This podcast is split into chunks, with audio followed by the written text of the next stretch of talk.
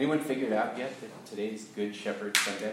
Have you ever heard that before? Nope. Dale? Come on, Dale. the one I always count on to know more about this stuff than I do. Today is actually Good Shepherd Sunday. It's a lesser known Christian holiday, but it doesn't mean it's not important. Today we're going to be talking about water fights, good and bad shepherds, and finishing with a word about a real lost sheep whose name was Shrek. All right? So let's pray. Guide us, O God, by your word, by your spirit, that in your light we may see light, in your truth find freedom, in your will discover peace. Through Christ our Lord. Amen. Amen. All right. Raise your hand if you've ever felt left out or deliberately excluded from something in your life. Anyone ever experienced that before? All right, good. Not good. Sorry. it just means that what I have may actually work. That's what that was meant for. um, and it makes me feel better that I'm not alone. All right, so now I could start with a really serious example, um, but instead I'm going to keep it light for the moment. So I was recently at this 50 year wedding anniversary celebration. A few of you were there for my good friends John and Pat Burnett. And I got to hang out with some really good friends that I rarely ever get to see um, anymore since the old uh, youth group days, right? And so we're laughing and telling stories, which is what we usually do when we get together. And this one particular story came up, as it often does when we get together. And it was a story that we were in Mississippi at this place called Mary Holmes Christian College. I think it was one week before I went away to college. Um, and my job for the week was helping to refinish a gym floor all right, which is perfect for me. As a basketball player, I thought that was pretty cool. It was like 150 degrees in this gym with no air conditioning, so we sweated it out for days in this sweltering heat. We finished the floor, brand new varnished floor. It looked beautiful, uh, and all we had left to do was watch this floor dry, right? So instead of going and finding another project to jump in on, we decided that we'd have a water fight. All right? So myself and another guy who was older, got these pitchers of water, and we started dousing this poor kid named Hayes, who was a freshman, right, with water. And so we're running around the gym. There's this huge wrestling like mezzanine area upstairs, and we're hiding with jugs of water. And when he came around the corner, bam, we get him. Um, and it was great. He was doing it to us too. It wasn't like we were just picking on him. We're having a really good time. Um, so we're having the time of our lives running around and getting water all over this kid. And it probably went on for an hour or more easily. Then Coach Limerick, and that's actually really his name. I still remember it. Okay, we I could really have fun with this if I wanted to. I'm gonna let it go. Um, eventually, this guy makes his way over to the gym. Um, he's got his skin tight coaching shorts on, like this is like in the 80s. You know what I'm talking about? Uh, the whistle and everything. Um, this guy was incredible, but he really doesn't have anything to do with the sermon, other than the fact that he was to say that this guy was upset would be like the understatement of the year, right? His brand new gym floor um, and there is water all over it. All right, and this thing's still drying. So he, of course, informs my pastor about our shenanigans, and then my pastor is really unhappy. Um, I've actually never seen him like this before. and so he pulls all three of us together and he says, Who's responsible for this? And of course, me and the other guy, Steve, are giggling, and we both point, Hey, he's the freshman. I thought that was the right thing to do at the moment. And so he takes this kid outside and he says he's going to send him home at his parents' expense, right? And this poor freshman kid is like crying and thinking he's going to get sent home. And by this point, I'm like, man, I'm feeling bad. And I talked to the other guy, and we're like, man, we were just kidding around, but we didn't really think it was going to get to this. So we went to the pastor, and we're like, look, we're just messing around like with this kid. Really, it was our fault. Um, this did not go over well for me. Um, to, this guy was like my youth pastor to maybe put it in perspective was like a best friend and another dad rolled into one all right? Um, he was my shepherd my teacher the one who was always welcoming me in showing me how to live for jesus. He actually this guy had actually sacrificed quite a bit for me um, to help get me through my teenage years. He used to like take me to play basketball once a week all this kind of stuff right when he could have been home with his family. So he actually invested a lot of time in me and i'm just about to go off to college and he was fuming mad at me. Um, threatening, of course, to send me home, but I was going home anyway. um, but that's another story. But it's like one of those moments where I actually felt like being, I could have been excommunicated from the one community that I really cared about, right? Um, I still, like, this to me still doesn't feel good, even talking about it. So I'm guessing, of course, that we can all remember a time when we felt excluded. So we're going to hold this feeling or this memory in mind as we listen to today's gospel lesson, because we're going to look at uh, kind of the second half of what's called the Good Shepherd discourse in John's gospel. The words that we're going to hear Jesus speak, they absolutely have to be heard in the context of a casting out of community. If we miss that, we're, going to, we're not going to understand it. And so, Jesus, before the text that we read, has just healed a man born blind. This blind man was an outcast all of his life because of his blindness. This man was healed by Jesus. This man uh, who was reduced to begging for his livelihood, who was from birth excluded from his own community, he now has a chance for the first time in his life, a chance to be welcomed in. And instead, what we see in the text before what we're going to read is he's immediately cast back into isolation, right? And so, Jesus' words about the goodness of a shepherd they're spoken into this particular context. This is the context we need to keep in mind when we hear these words. John 10, 11 to 18. It reads like this I am the good shepherd. The good shepherd lays down his life for the sheep. The hired hand, who is not the shepherd and does not own the sheep, sees the wolf coming and leaves his sheep and runs away. The wolf snatches them and scatters them. The hired hand runs away because the hired hand does not care for the sheep. I am the good shepherd. I know my own, and my own know me, just as the Father knows me, and I know the Father. And I lay down my life for the sheep. I have other sheep that do not belong to this fold. I must bring them also, and they will listen to my voice. So there will be one flock, one shepherd. For this reason, the Father loves me, because I lay down my life in order to take it up again. No one takes it from me, but I lay it down of my own accord. I have power to lay it down, and I have power to take it up again. I have received this command from my Father. The word of the Lord. So, if there's good shepherds, it means that there had to be some bad ones. And first, the bad. In our first scripture reading that Susan read from Ezekiel, we see that the Israelites, they knew exactly who the good shepherd was. God was the good shepherd who sought after the scattered sheep. But the warning from the prophet was that God would destroy the bad shepherds. This reference probably to those kings of Israel at the very end that were called fat and strong, right? So I heard those words fat and strong, and I'm like, oh, I think I might be in trouble. Um, but then I looked a little bit closer, and they weren't talking about me. Thank goodness. The shepherd kings of Israel were terrible ones. Instead of feeding their flock, they had been selfishly feeding themselves. So, growing fat, that's why you see that word, growing fat at the expense of their people. And so, these bad shepherds, really simply, they're in it for themselves. They did a great job of taking care of their own needs, but they failed to take care of the needs of their people. So they get fat while others under their care are starving. Jesus kind of likens the bad shepherds of his day. He says they're like a hired hand. The hired hand is also in it for their own gain. They're in the game only for the money. So as soon as danger arises, they're nowhere to be seen. The wolf comes snooping around, they run away to safety, they leave their flock vulnerable and at risk.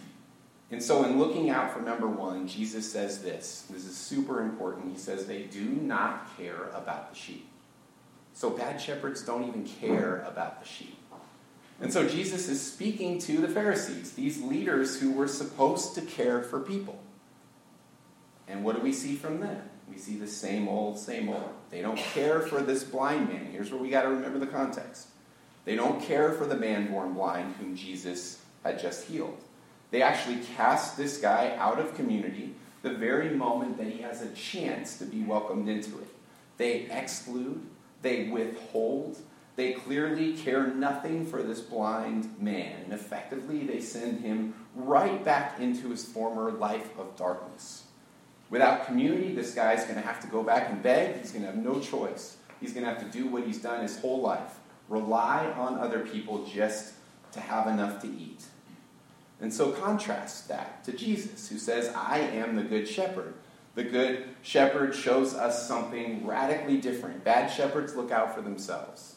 Good shepherds lay down their life for the sheep. Why? Because the good shepherd, this is the big difference, actually loves the sheep and cares about the sheep more than they could possibly ever imagine. And so in John's Gospel, after Jesus had agonized in the Garden of Gethsemane, Jesus is said to have given himself up freely. And this passage makes a big deal out of it that Jesus' power, his choice, his gift was the authority to willingly lay down his life, a reference to his death, and then take it back up again, a reference to his resurrection and ascension. All for the care of the flock, all because he loved and cared about his people. He said, No one takes it from me, but I lay it down of my own accord. And so the good question to ask at this moment is who is this flock that belongs to Jesus? This is where we might be getting um, into it a little bit. And this is where we also might be surprised. I hope we're surprised. And so to help with this, a real simple little diagram, right? We've got a group that's in, and everybody else is out. Okay? If that doesn't make this clear, I don't know what does. Dustin and I were working on this. How do we make this communicate in the simplest way possible? That we have an in, we've got a, one group of insiders, and everybody else is on the outside looking in.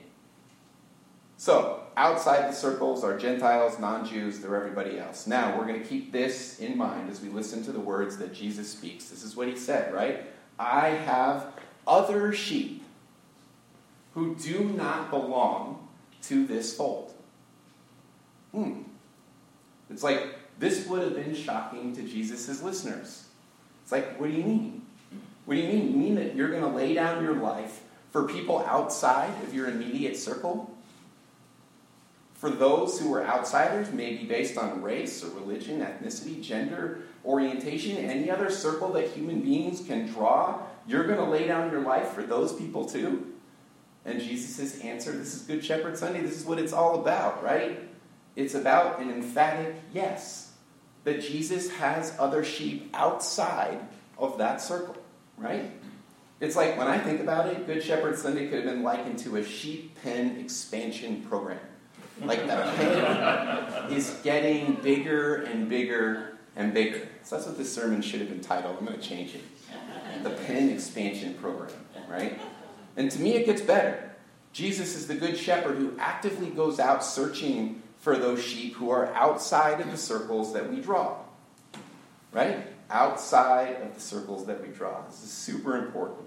He's looking for people, he's finding people. He seeks out those who will listen to his voice no matter who they are, no matter where they're from, whether they're insiders or outsiders. And so this is the way now we go back to the blind man.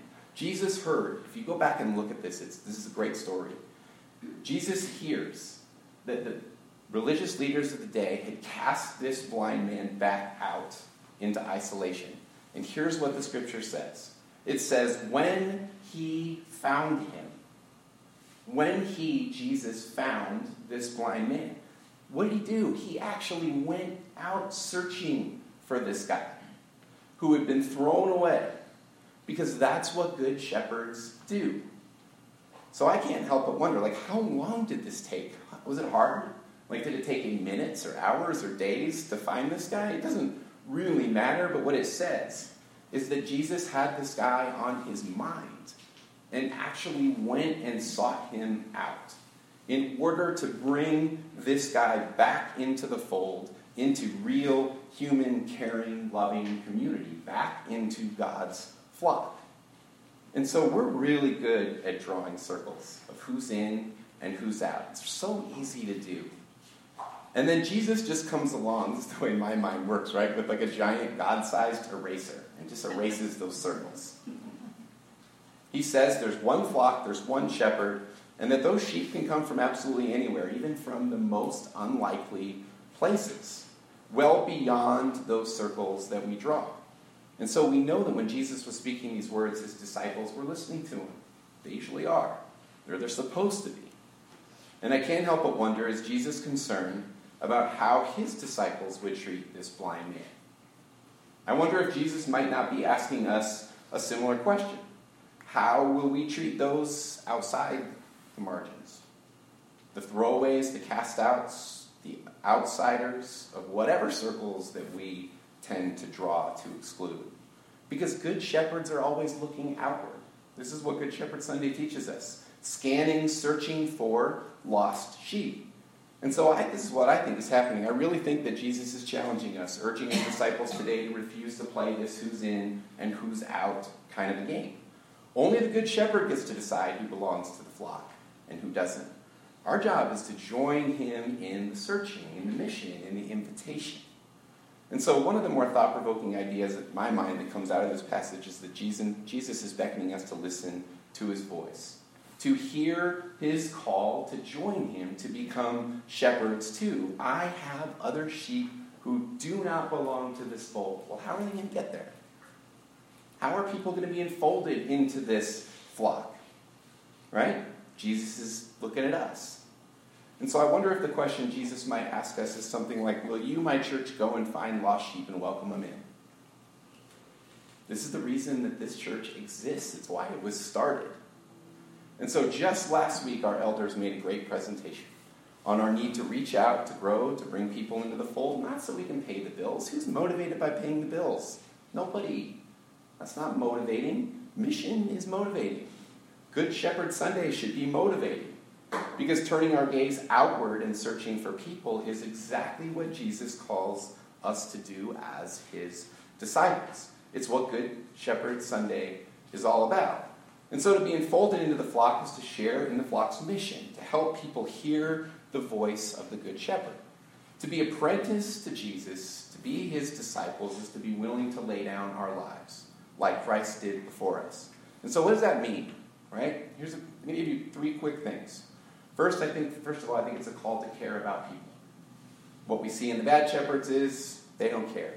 But the good shepherd cares. And it's a call to care about the whole person, including their spiritual condition. This is a part of it. And second, I think good shepherding is a move outward to find the sheep that belong to the shepherd, just as someone or multiple people have done for our lives, right? Think about who those people are.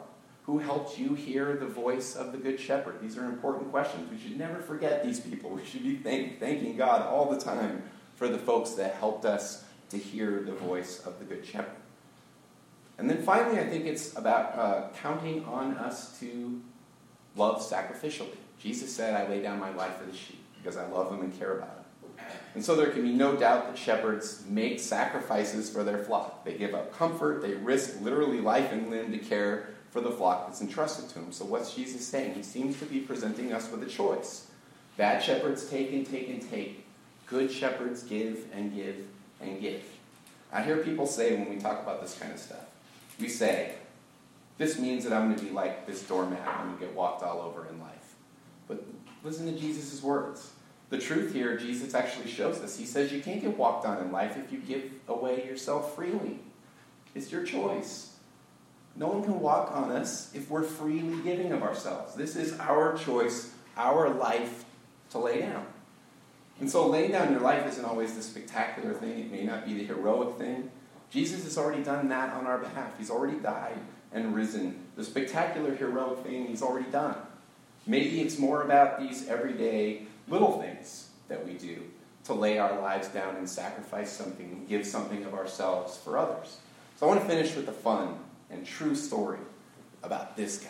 Look at that. this is Shrek the sheep, and this is real stuff. All right? That's what he really looks like. In 2004, this guy, a merino sheep in South Island, New Zealand, kind of gained a lot of international fame for not getting a haircut. All right? 1998, this guy wandered off and got lost. And he hid in caves for six years by himself, away from his shepherd and away from his flock, just trying to survive. These poor guys, they're not the, bless you, they're not the smartest things, they really need their shepherd. Somehow this guy survived six years by himself, right? Now, merino sheep, normally they're shorn annually because their wool never stops growing. Okay? So sh- some sheep, their wool does stop growing, but not this kind. Domesticated kind like this guy, it just keeps going and going and going. When they finally found him, right? They cut his wool. It took a professional, like they did it on New Zealand national television. It took a professional sheep shearer. Wow, say that 10 times.